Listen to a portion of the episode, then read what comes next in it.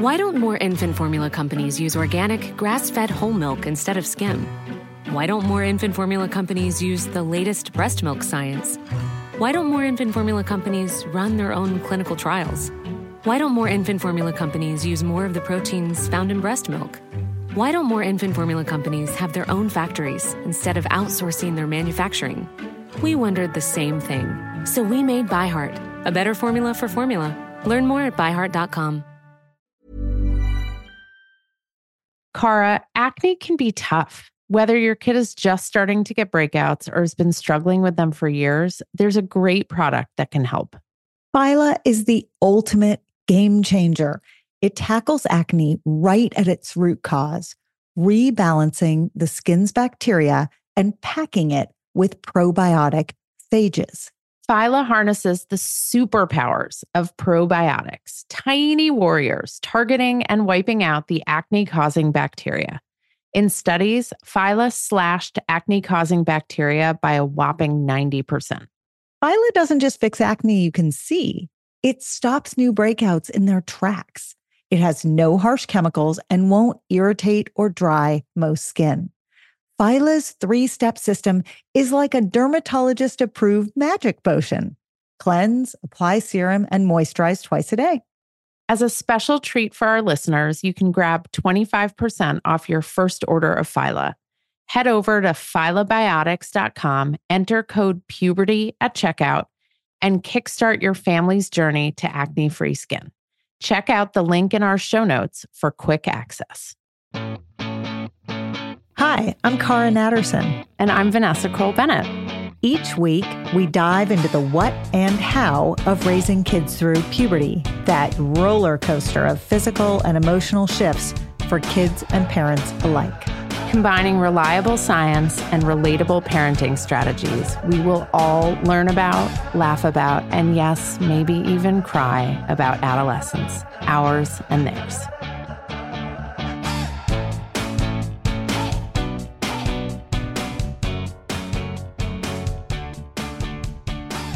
This episode is a recording of an Ask Us Anything we did with my brother, Nick Kroll, the Picasso of puberty, who's the co creator of Big Mouth. And we're thrilled to share it with you. It was originally for people who pre ordered the book, but guess what? The book is out in the world. So anyone can buy it wherever books are sold. Wink, wink. We hope you enjoy. I am so excited to talk to you guys. Uh, one, because you've written an incredibly important book about puberty. Uh, and two, because I have very strong personal connections to both of you. Uh, I'll be honest, one of them is stronger. I'm sorry, Vanessa, but uh, is better. It's okay. Cara Natterson, MD, uh, is. Uh, I think Car and I met actually originally through Vanessa. I have an animated show on Netflix called Big Mouth, which is based on me and my friend Andrew Goldberg's sort of journey through puberty. And Cara came in as a consultant early on to talk to us just about socially what was happening, but also medically what was happening and is happening. And then I have since taken advantage of her consulting uh, since I have a small child, and uh, we she random texts uh, from me about things. And your biggest piece of advice is butt paste. That was like your big. It's the best. it might still work during puberty. I'm a, yeah. Well, I, I, will. I have to wait a few years, but we'll see. Um, obviously, uh, Vanessa is my sister, so it's been this amazing, crazy thing that both of us, in our own way, have ended up talking and, and thinking a lot about puberty and adolescence. And I guess that is and isn't surprising, but it's been a pleasure to always be able to talk to Vanessa for me uh, professionally about what I'm doing on my show. And, and if I can be an, a sounding board for her as she and Cara have written this amazing book. And so it's this awesome opportunity. I feel really honored to be able to sit here and talk to you guys about the work you've been doing. So uh, thank you for having me and all of the people who are tuning into this, um, and also the people who have written questions uh, that we are very excited to answer. But uh, I'll turn it over to Vanessa now to kick things off a little more about, about what we're doing here today. So Nick and I grew up in a house where everything was talked about, except maybe anger, everything but anger. Mm-hmm. but everything else was talked about. And for people listening in, we come at it with that filter, but I think over the years have appreciated that people grew up all different ways.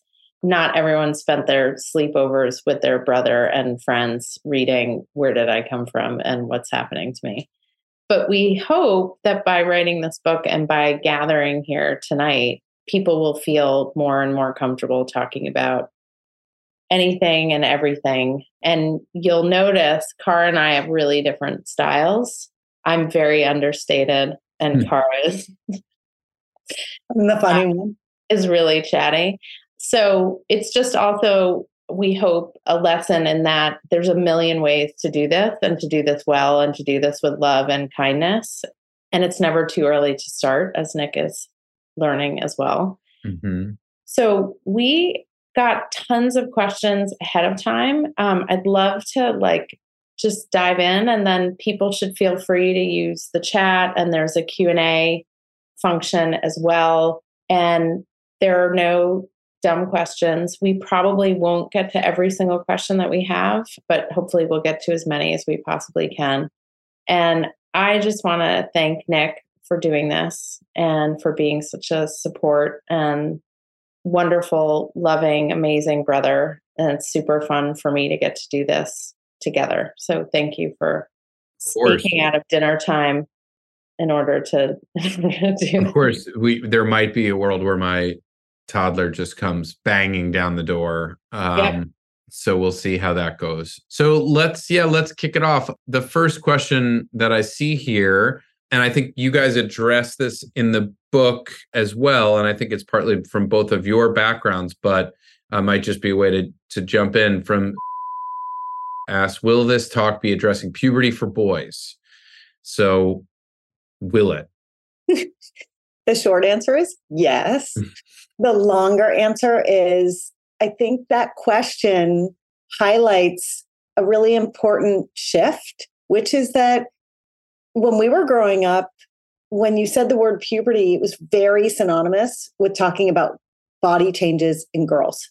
And mm. the boy experience was never really discussed. And even in the last 10 years or so, at schools where they've kept some of the education gender segregated, there is always this assumption that there's nothing to talk about in the boy class. And boy, is that wrong. Puberty happens in everybody. 100% of all people on earth either will go through puberty, have gone through puberty, are in puberty.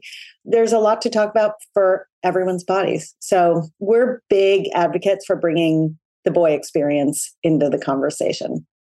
Yeah, I guess uh, just to follow that up, it's from my end, it's interesting because there's a lot of discussion of boys experiencing puberty and masturbation things like that in popular culture mm-hmm. but from your angle and in sort of the the more uh, academic discussion of it, it, it there's much more of a focus on girls and girls experiencing puberty so it's a funny disconnect there which was something that we were trying to do with our show which was there was so much talk about like uh, in eh, as i said in movies and tv about boys like masturbating or discovering their sexuality and really not nearly as much about girls. And so that was something that we as we developed the show and moved away just from my, me and andrew's experiences really wanted to get into. Vanessa why do you think there is that sort of disconnect between the two uh, realms?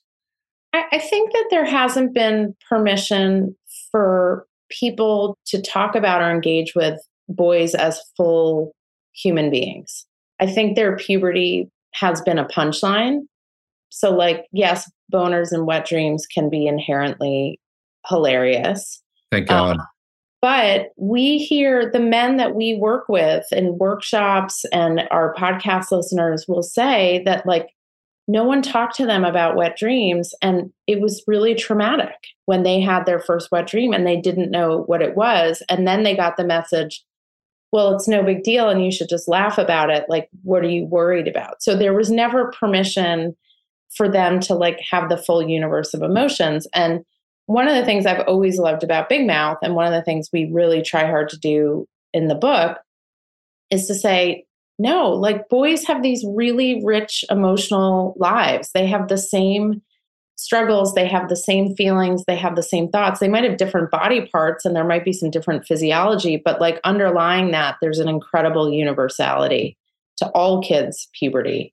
So that I think is really important and I think it needs to shift. I also think it shifts when everybody learns about everybody else's puberty. So like you know, when Andrew gives Jessi the sweatshirt to put around her waist when she her period leaks and her white shorts in, you know, episode 2 of Big Mouth, that level of empathy for someone else's journey is exactly what we want kids and in turn adults to have is to really get that everybody's going through stuff. And hopefully by everyone learning about it and talking about it that will shift. And I, I think one of the things that early in the book that you guys talk about is just the idea of what visually can be seen with boys' puberties and girls' puberties, you know, that that seems to obviously sort of affect it. That girls is much more visible, I guess. Would you would you say? I mean, what what do you think that process yeah. is? I mean, if you look at what comes first, right? Because puberty has there's a whole long laundry list of things that happens over the course of what is now basically a decade. But what what comes first? Two things. In the female body, you have boobs starting to grow, breast buds. Those are very visible. Like they're bizarrely visible. They're almost visible through the loosest clothing. It's just it's the whole world notices. The second thing you have is mood swings. Because the same hormones that cause breast growth also circulate around the brain and cause emotional shifts. And the classic, this isn't true for everyone and it's not true all the time, but the classic girl mood swing is a more outward one laughing hysterically, crying hysterically. Everything is very big in the sort of stereotype of it all. Mm. In boy puberty, the very first sign physiologically is penile and testicular growth. And this happens super slowly. And sometimes it's the only thing that's happening for the first year or two. And those are body parts that are generally covered up all day long. And at home, unless you've got a kid who's a nudist, and there's a good number of kids who run around and they're nudists, and that's great at home, and that all kids are different and their their sensibilities are different, but many many kids at that age will start to cover up. And when they start to cover up their parents lose the indicator of what's happening. So the parents have no idea. They've they've no clue. They also have mood swings. Boys also everyone has mood swings. But again stereotypically and classically those mood swings look different. So, not for everyone, not all the time, but their mood swings can go to rage or anger and then just silence. Just shut the door, monosyllabic, don't want to communicate, silence. That mood swing has not really been recognized as a mood swing until relatively recently. So it's less outwards.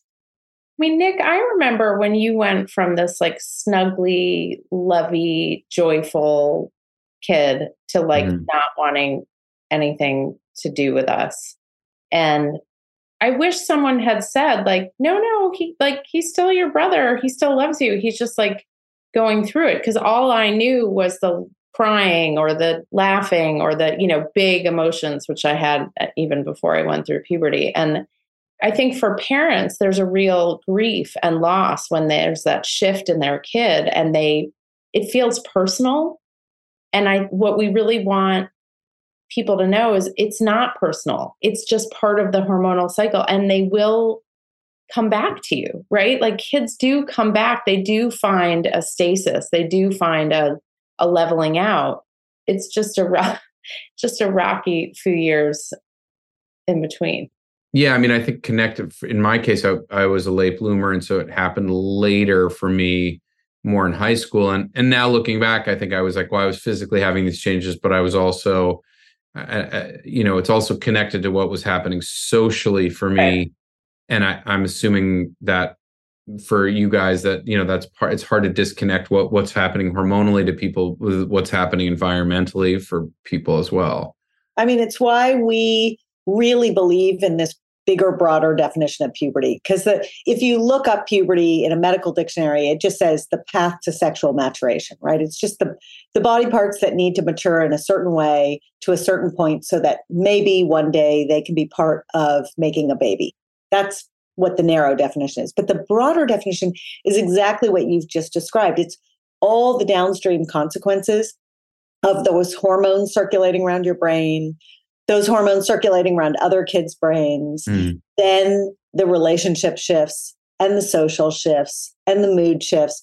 And it's it's very much a direct line from those hormones. So it feels extremely fair to call the whole thing puberty. We used to break it up. It was like adolescence was the emotional and social, and puberty was the physical, but they they just overlapped so dramatically.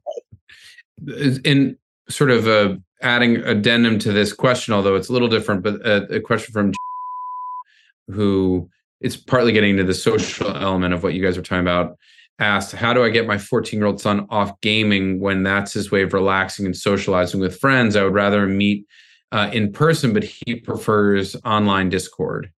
So again a, different than the hormonal stuff but but more on the socializing element of it. I'm curious you know if you guys have thoughts on that. Yeah i mean the technology is part of every corner of adolescence life and not just adolescence i mean grade school tweens teens everybody. And even if they don't have a phone it's like they're on devices at school they have gaming devices they're facetiming grandparents like it it's still a very big part of their lives. And i think it's really easy as adults to judge kids and to dismiss their listen to the person who asked this question, I grapple with the same thing. So, what I'm about to say is not at all like I'm over here and you're there. I'm in this question with you. We, when we give guidance, we work really hard for people to start from the place of like, okay, so what's good about this? What's fun about this? What's meaningful? What's joyful? And figuring that out and hearing kids out and engaging in conversation with them, and then thinking, okay, but what is this getting in the way of? Is it getting in the way of getting outside and moving your body? Is it getting in the way of you getting enough vitamin D? Is it getting in the way of you joining family meals or doing your homework? So I think it becomes about balancing what gives them pleasure and what's fun for them and the social aspect, which I think is kind of hard for us to understand. I mean, listen, dealing with kids and technology requires constant, constant boundary setting. So, like, we have rules in our house. Car and I have advice for families about rules. And when it gets implemented, it is like sleep training. It is constant, it is daily, daily work. And the big thing, and I know Car is going to talk about this, is, is it does it get in the way of sleep? Because sleep is so important. Yeah. And I just want to say the rules are going to be different in every single house. It's like we, we have lots of advice, but the most annoying part of all of this is we can't tell you what to do because it really depends on the whole constellation of things going on. So if you have a kid who's thriving and just doing something that's driving you crazy, it's a totally different situation than if you have a kid who's struggling and doing something that's driving you crazy. I will say the sleep thing is an issue for me in particular. Um, Vanessa has joined the sleep train as we have worked together over the past few years because I'm I'm so persistent about trying to teach kids the importance of sleep. But gaming and social media are the two things that come in the way of sleep, and this is hard because it's their socialization. It's their downtime. They get through all their homework or their activities or their whatnot and that's the thing they want to do to unwind. And here we are sort of being the the very unfun adult saying oh, it's bedtime you got to get sleep and you know it's good for your body but it really really really is important for them to understand the importance of sleep so that they can be self motivated to maybe game a little then get off get ready for bed go to sleep only other thing I'll add is screens right before bed can interrupt the ability to fall asleep for a whole number of reasons. So, for people looking for guidance as to how to order things, the more you can give a cushion between when you're in front of a screen and when you're going to sleep, the better. Vanessa is a believer in the one hour rule. My fantasy is more than that. Like if you can get that a bigger chunk of time, somewhere between one and two hours off a screen, you can fall asleep much, much more quickly. It's just not practical. We can't give advice you can't follow. So you do the best you can. And there are kids who turn the screen off and boom, they're out. And the biggest piece of advice is no phones charged in the bedroom. Yes. So no matter Cara, lately I have been lying awake at night. I'm physically exhausted, but I can't sleep because my mind is so wired with everything going on between work and my family. So I've added Magnesium Breakthrough to my nightly routine, and it actually helps calm my mind. It helps me get better sleep, and I wake up feeling better rested. I'm less cranky, and I'm more patient with my family and with you. Oh, I've noticed. And it's because, unlike other magnesium supplements that might give one or two formulations of magnesium, Magnesium Breakthrough has seven. That's why you're sleeping so well and waking up refreshed. Now, dietary supplementation is always best, Vanessa. So that means eating your minerals and vitamins is the best way to get them in. But if you can't or you don't get enough, Magnesium Breakthrough is the way to go. It can also help digestion, though too much helps your digestion too much, which is not a good thing. It can support muscle recovery. So, bye bye, Charlie horses.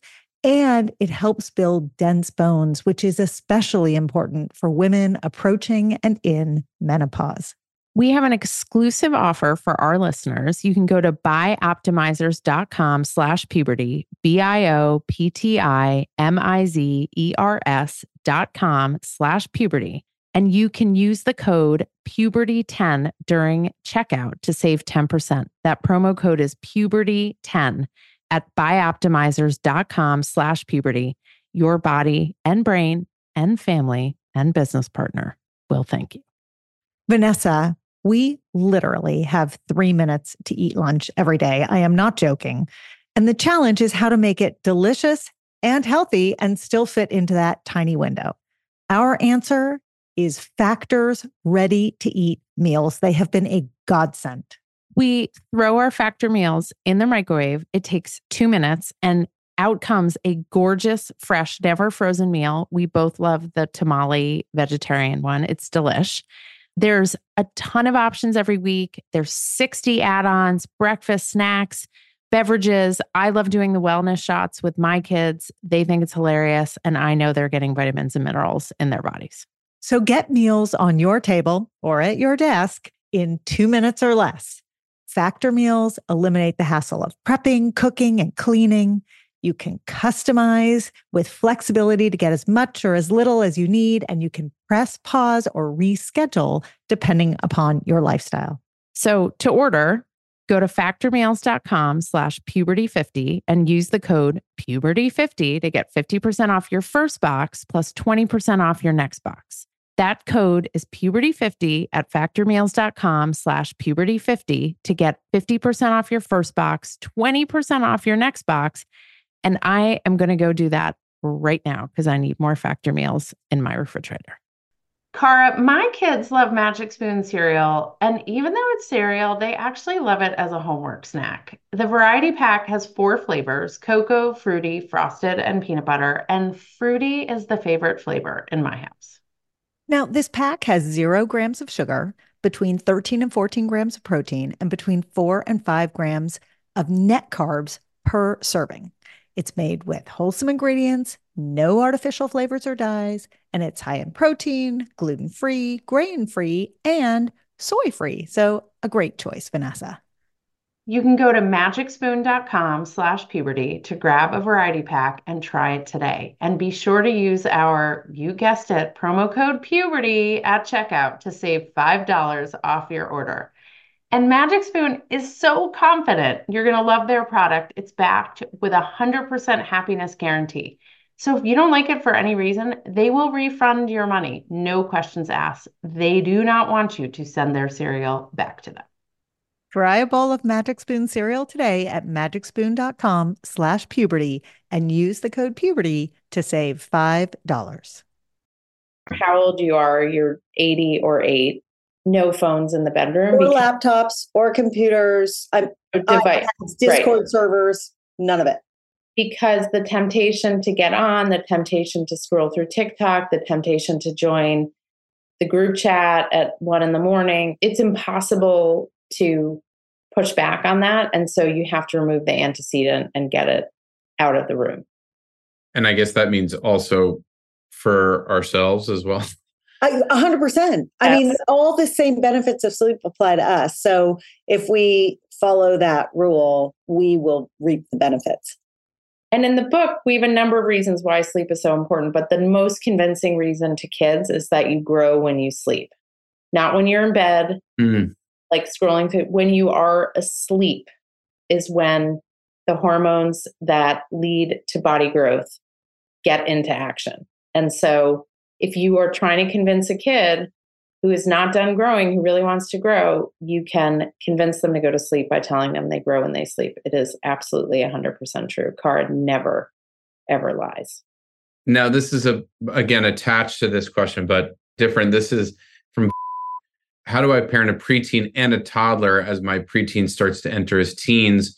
I wonder about good examples in how to set good boundaries, especially when friends of my son come over when they get older I wonder about good concrete examples on how to get more privileges of growing older while preserving the younger one's experiences as as age appropriate and not speeding up her mm, i'm assuming development is the last word i'm missing but i mean Cara and I might have slightly different approaches to this, but I find with adolescents that if you just make your expectations super clear and explain why, and give them a sense of responsibility, there's a lot more buy in than if you come down hard and just like tell them how it's going to go. So I had six 13 year olds making eggs in my kitchen the other night. Don't ask. I think it's like a TikTok trend or something. They were scrambling, they were making an egg off. And they needed to clean up. And at first I was like, so do I do it? Because I'm like going to mess up their mojo and I'm going to be that annoying mom. And I said, no, I don't want to clean up their stuff. So I just made it clear okay, you guys have to clean up. So if you think about a toddler and an adolescent, and their friends come over and you say, I get that you guys have all this funny lingo and all this music you love to listen to, and that's awesome. I just need to ask that when the little sister is around, you follow the same rules that you would have followed when you were young and give them the responsibility and say, You go off and do it when you're separate, but not when the kiddo is around. Now, Nick, you as a youngest know, and Cara as a young as an almost youngest as a third, Cara and I are thirds. Like you're still going to get exposed to stuff, but that's also part of what makes you cool and funny and interesting is that you have like a precociousness. So there is an upside to being a younger of olders um, mm-hmm. But I think don't be afraid to set limits and set boundaries and be unapologetic and super clear without a ton of judgment.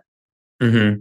Right. I mean, listen, you're going to hear 100% you're going to hear from the older one that it's completely unfair that the younger one is able to do all these things at much younger ages. But this is such is the nature of life. I mean, things evolve and change, and whatever interesting screen based activities there are right now today for a tween, by the time that toddler becomes a tween, the whole landscape is going to look different.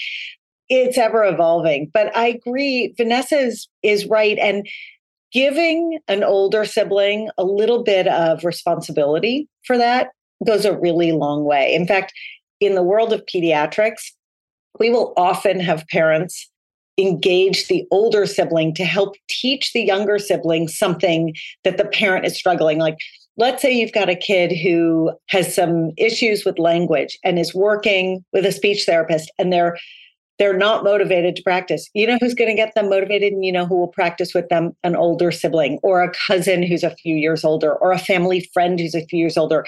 This is foreshadowing for the puberty years, but other kids resonate much more than adults do. They mm. motivate, they excite, they they light up the brain. And so that can be used to your advantage in two different directions at once. It makes the older sibling feel great because they're seen and they're given a little responsibility, and it makes the younger sibling feel great it's not always going to end super well. you know, I think we all need to just acknowledge that. But that's okay because uh, we talk a lot about taking a do over and repairing, and that's a huge piece of the journey of raising kids. Speaking of a do over, asked if you could go back in time and tell your younger selves one thing each, what would it be and why? Not quite a do over, but I mean, you know, I think for all of us, there are things that we wish we could have done over for ourselves or told ourselves. Nick, you want to start with that one?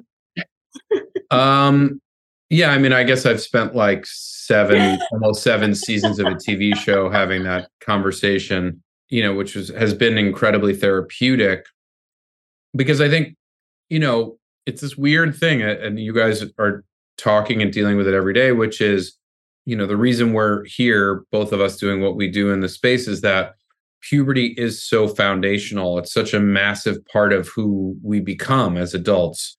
Something about it in that particular period of time in adolescence is just so form Like I, I'm like, oh, what happened to me between, you know, 12 and 15 or 16 feels much more important to me than what happened between 22 and 26 or you know on some level 2 and 6 even though so much happens to you at that age. There's just something the stakes are so high.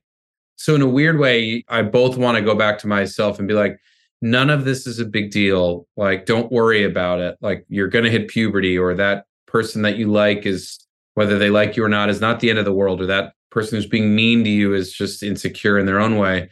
So you, I both want to go back and tell myself like it's not a big deal, and then I also want to go back and tell them it's a huge deal what's happening to you, and like don't diminish it. Like don't like this is formative. You're it it it makes sense that this feels like the end of the world or this is exuberant because it is so massively important to who you are.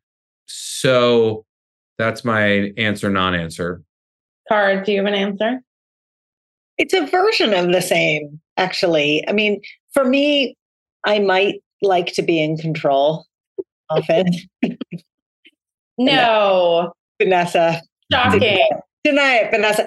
And it was very hard for me to not know where anything was like I didn't know how tall I was going to be. I didn't know if I was going to end up being curvy or not. My brothers were very clear with me that I was never going to have one curve. Like you know, they used to say, You're so flat, the walls are jealous every minute of every day, you know, and I didn't know if I was going to have as many pimples as the person who was managing all the pimples or if I, my skin was going to be spared. Like, and I had a lot of trouble not knowing. And I think what I wish I could tell myself is that's the process. You don't know.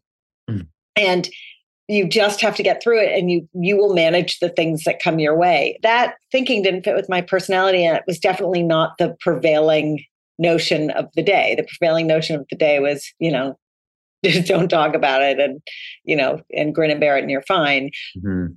so yeah it's it's sort of a version version of yours nick mm-hmm. i think mine is that it will even out I mean, I was like a pretty volatile kid, and then puberty really ratcheted that up. Um, mm-hmm. And I think I've just assumed I would always live on that roller coaster. And I think knowing that eventually things even out would have been reassuring in the moment. The problem is, like, anytime you try to reassure the kid this age, it just feels like, as you said, Nick, like dismissive. Like, they're like, oh, well, no, it is a big deal, or oh, this does feel like a lot. I mean, the helpful thing was that our mom was like really into deep breaths before like it was a thing, before like mindfulness mm. a thing. There was like a lot of Lamaze breathing in the car when we were all arguing. Just the, did and, she want you to engage in it as well, or was it just? No, it was just a sign that we had stepped over the line if the Lamaze breathing came out. But I think she was also co regulating us. I mean, I didn't know it at the time, but I think understanding my like the emotional reactions and kind of that sense of mindfulness. Like, I love that kids learn mindfulness so much more now because I think it gives you such a connection to your body and a sense of yourself. Yeah, I think just reassurance that things would would even out and feeling like it was going to get easier. Yeah, one of the things that we we had a season of the show that was around anxiety mm-hmm.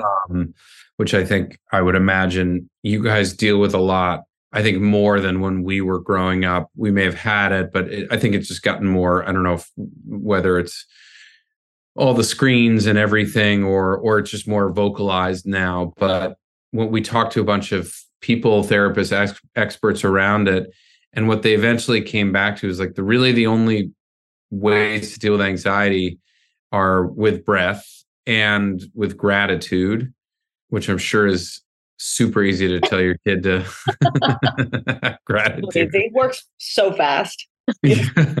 but I have found that, I mean, in my own life, you know, as an adult, really that gratitude is and breathing um, is so key to it all. I mean, I also think that removing the precipitant becomes really important. And we, as the adults in their lives, contribute to some of the stressors that then, you know, the, the you know this. I'm not telling you anything you don't know. But for people listening who don't know how to distinguish stress and anxiety, right? Stress is the stressor is present and you're having this response. And anxiety is the stressor is gone or it hasn't arrived yet and you're having the same response. So it's mm. sort of hmm. a present absent scenario. But what happens in the body is the same in both. And it's very physical and then it's very emotional. And we are contributors as the adults in their lives. We are able to help get them through it, but we also, there are lots of ways in which we will catch ourselves being part of that. And I do think that is where we can, you know, to go back to the concept of a do over, we can step in and tell the kids in our lives where we've gone awry and own it and tell them we want to take a do over and try something again. And whether it's, you know, setting a limit or, uh, you know, an expectation or sharing a dream or a hope, all those things can be very anxiety provoking for kids related to this, but but a departure inside of it, but an interesting just parenting question is uh, from says as a transgender man, puberty was especially icky time when I began my medical transition. My second puberty was like slightly more affirming, but still god awful. Any recommendations for queer parents with queer kids?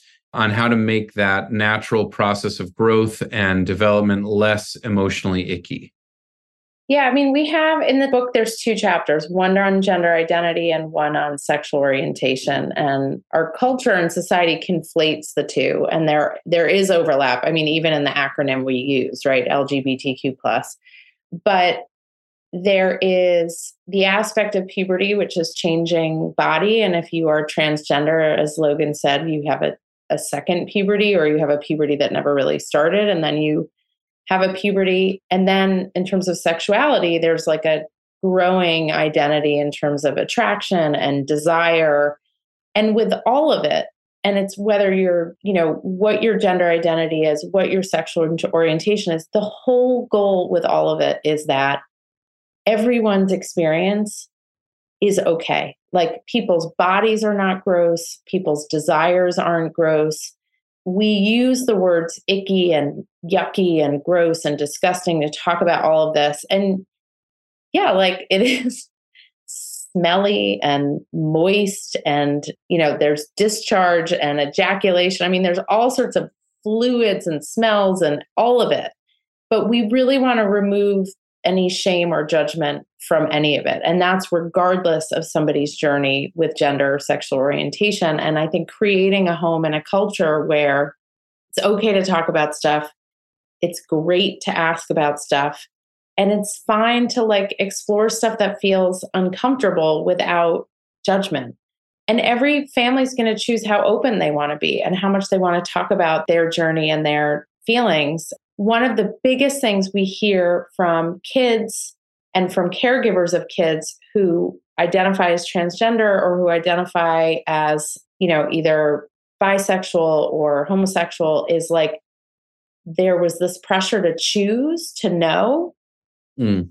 And that felt like too much. And some of our favorite couple of books that we cite in in our book encourage adults like to not put pressure on kids to know and to choose to let them go through their own journey and exploration because sometimes the pressure to, to know and to decide creates a discomfort and a ickiness just in itself and so if you're caring for a kid who is in a moment of figuring it out it's just a lot of empathy and a lot of love and a lot of support and not a lot of pressure to like know because how many of us knew anything at you know at this age? There was so much for all of us that was completely uncertain. And then there were parts of us we felt really certain about. So i think it's a message that applies to to everyone including this particular situation Yeah, I think one of the takeaways from your book that I thought was really interesting that is different for us was starting to have these conversations, but that puberty is happening much earlier. I mean, for parents, even from our generation to our kids' generation, it's happening much faster. And so, a question from what is the best way to introduce puberty to my six, almost seven year old who is noticing her body and changing bodies around her? A sample quote script of something that's at her level while acknowledging her awareness in a positive way. Yeah, I mean, let me just start by saying that I think what freaks people out the most about the earlier onset of puberty is that people really do conflate puberty and sexuality. And we are here to say that yes, puberty is the path to sexual maturity for sure. Sexuality, sexual desire, all of it happens part and parcel, but not at the very beginning. It's not, you know, out of the gate the first breast bud appears, by the way, usually only one appears, and that's a stressor in and of itself, but the other one will come. Sorry, the, I'm going to interrupt right there because one of the other questions from now is please talk about asymmetrical breasts. Oh, oh we're like, to, we got to go back to that one. Okay. Yeah. But just because there's a breast bud doesn't mean that you suddenly have a sexually interested child.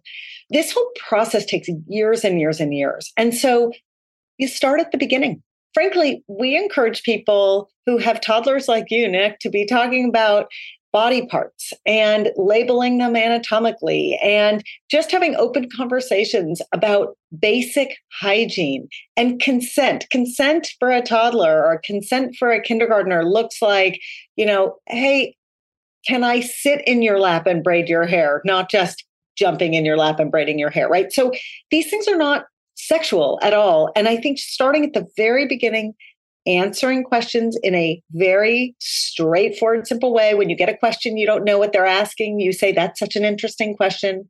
What makes you ask it? Then you get you get pointed in the right direction.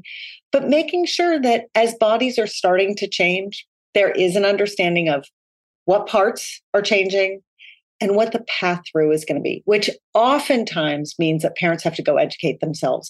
And you don't have to read a biology textbook. You can read the same body book your kid is reading and learn the very basics of what is going to happen over time and then engage them in conversation around that. Or you can read our book. Yes, you can do that too. I mean, just my to- my toddler is reading the book, so it works for me very intelligent, very intelligent mm-hmm. child. Very important. I mean, we always say it's never too early to teach kids about their body parts, about consent, about respecting other people's boundaries, and let kids take the lead. I mean, if you have a curious six or seven year old who's like pointing at your breasts or asking about your penis, then you just give like a matter of fact answer that's a sentence or two long and like that's it if you want to know where they are, you got to, as Cara said, find out where the question is coming from. Kids are like, they get in, they get out. They ask their question, they get what they need, they move on to the Legos. And then as they get older, I think the harder thing about adolescence as kids get older, like not the six and seven year olds, but the 10, 11, and 12 year olds, is they really start to compare themselves to other people.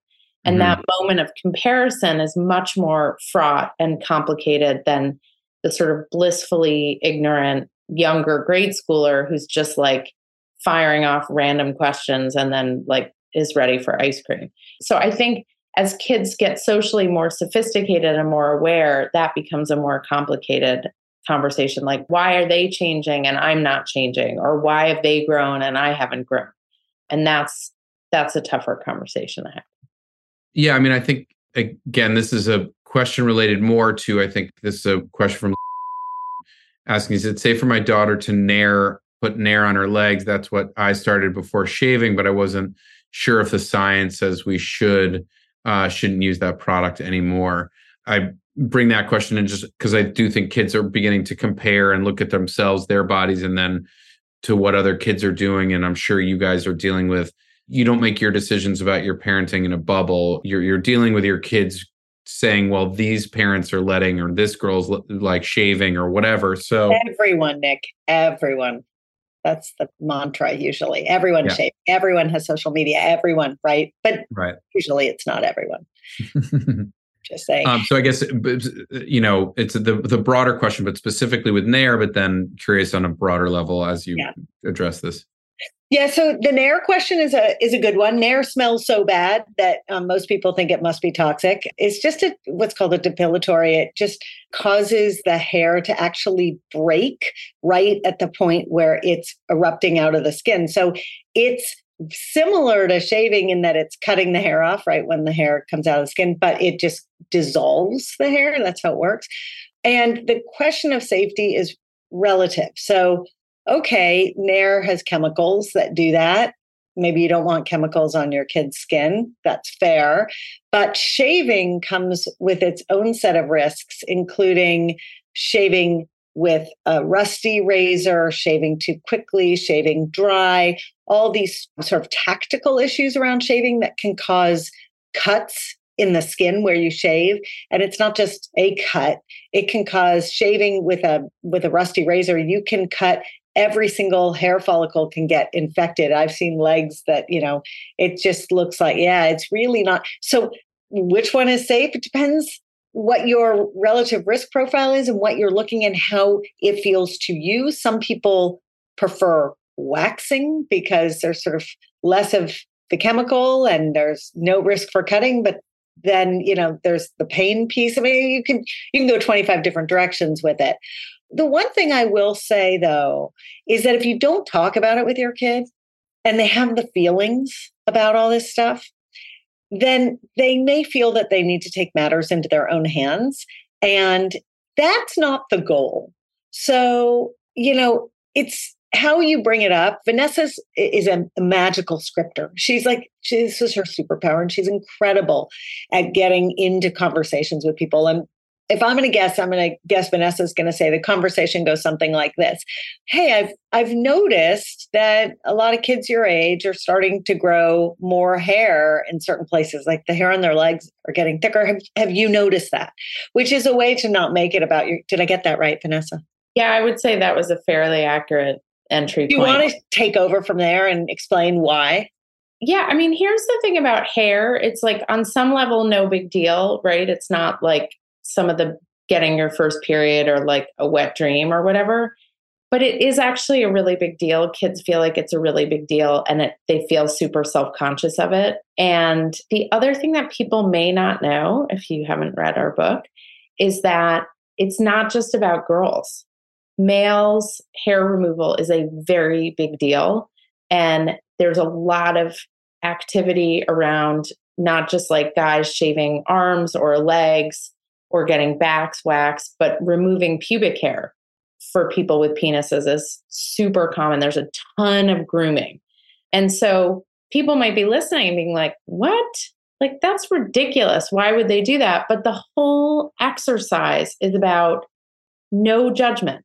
Like, if that's what's become normative, then you want to have a curious conversation with a kid about what's going on and what are people using and how do they keep it clean? Answers they don't. And how do they stay safe? And you know all of those things. And so the conversation about the nair or the shaving i mean who here shaved for their legs for the first time with like a borrowed pink bic razor and like the camp communal shower right? I mean it's shocking. I don't think i use anything. I think i still still have scars on my shin.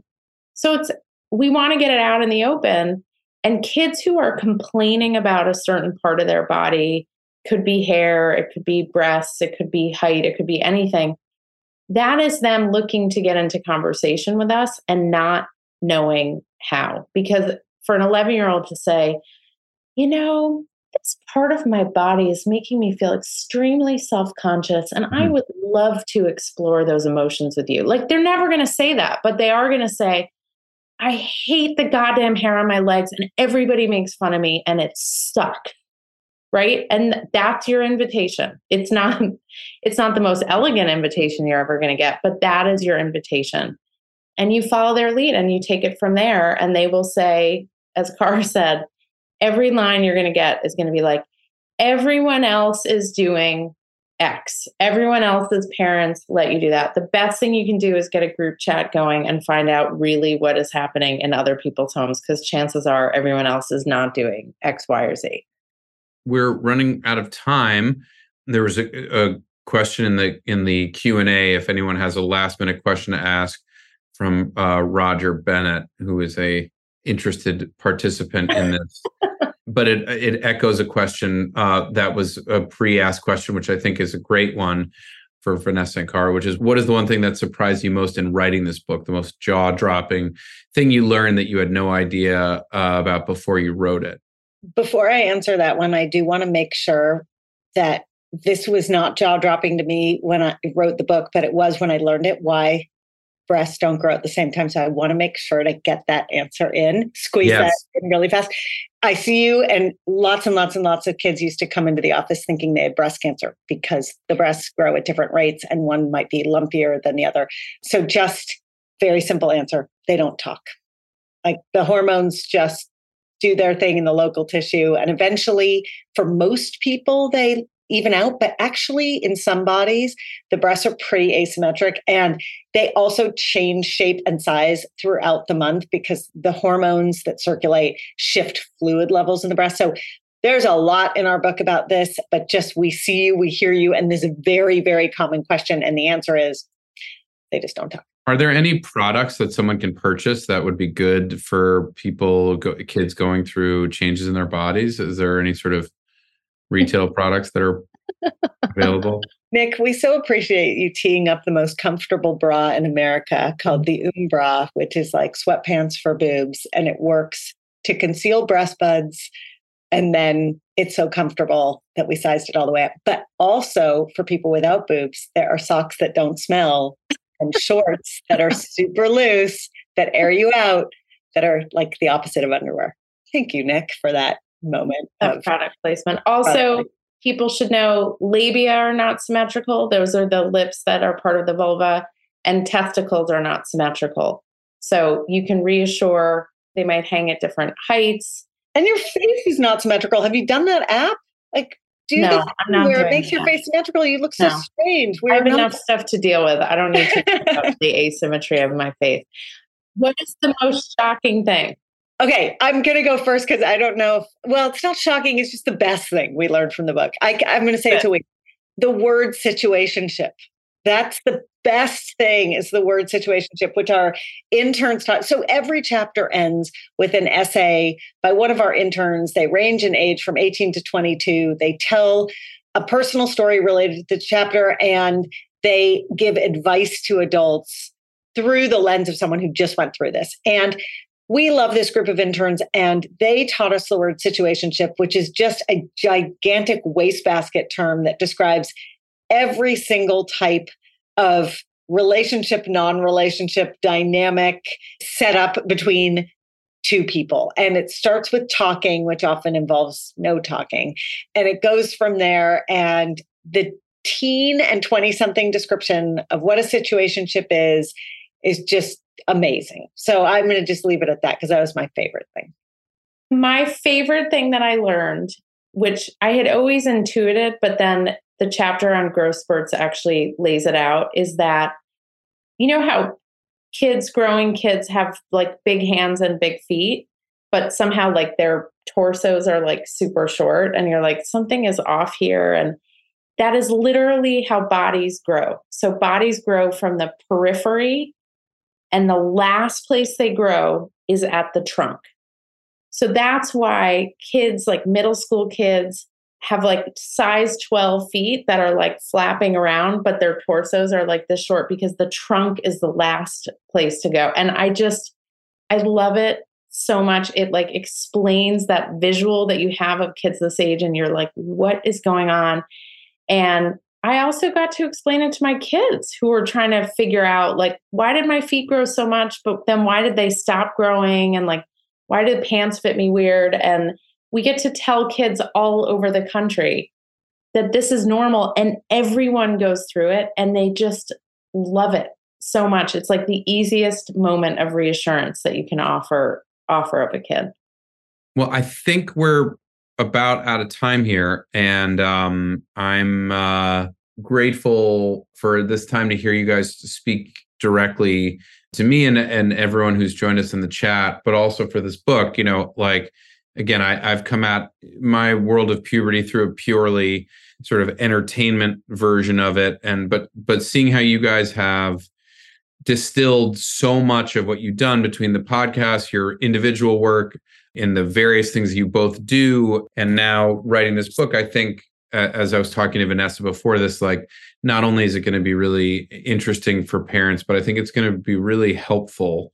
And I think what we always think about in our show is like that people feel really alone during puberty. But I don't think people think also about how parents, I think, feel quite alone during this time as they try to navigate it. And what you guys have done is created this incredible resource for parents to not feel alone. I encourage people to listen to your guys' podcast as well and check out your socials, uh, Spilling the Puberty, and all the other ways that you guys are helping parents and kids navigate this incredibly formative uh, emotional and important period uh, in both the kids' lives and the parents' lives. So, thank you guys for speaking today. Thanks for writing this book. This is so awkward, which is available uh, October 10th.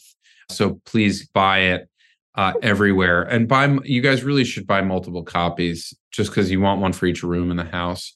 Totally. And uh, encourage everybody to spread the word about this. The way these books take off uh, is by people spreading the word on social media uh, in word of mouth and your parenting groups, uh, WhatsApp chains, text chains that you have. Uh, that's the way this book will soar and uh, really find a bigger, broader audience, which I think would be so helpful for the kids and parents alike. Thank you, Nick. Thanks yeah. for hosting this. This was really wonderful and very special. Of course, my pleasure. Thanks everybody for tuning in. And uh, again, uh, this is so awkward. Available October 10th, wherever you buy books. And uh, thank you guys, Cara, Vanessa, and uh, see you soon. Thanks, everyone. Bye, everyone. Thank you. We absolutely love hearing your feedback and getting all your questions. So, anytime you want to be in touch, email us at thepubertypodcast at gmail.com. If you're looking for great puberty products, like the Oom shorts or the Oom socks or the Oom bra. You get the theme there. Go to my.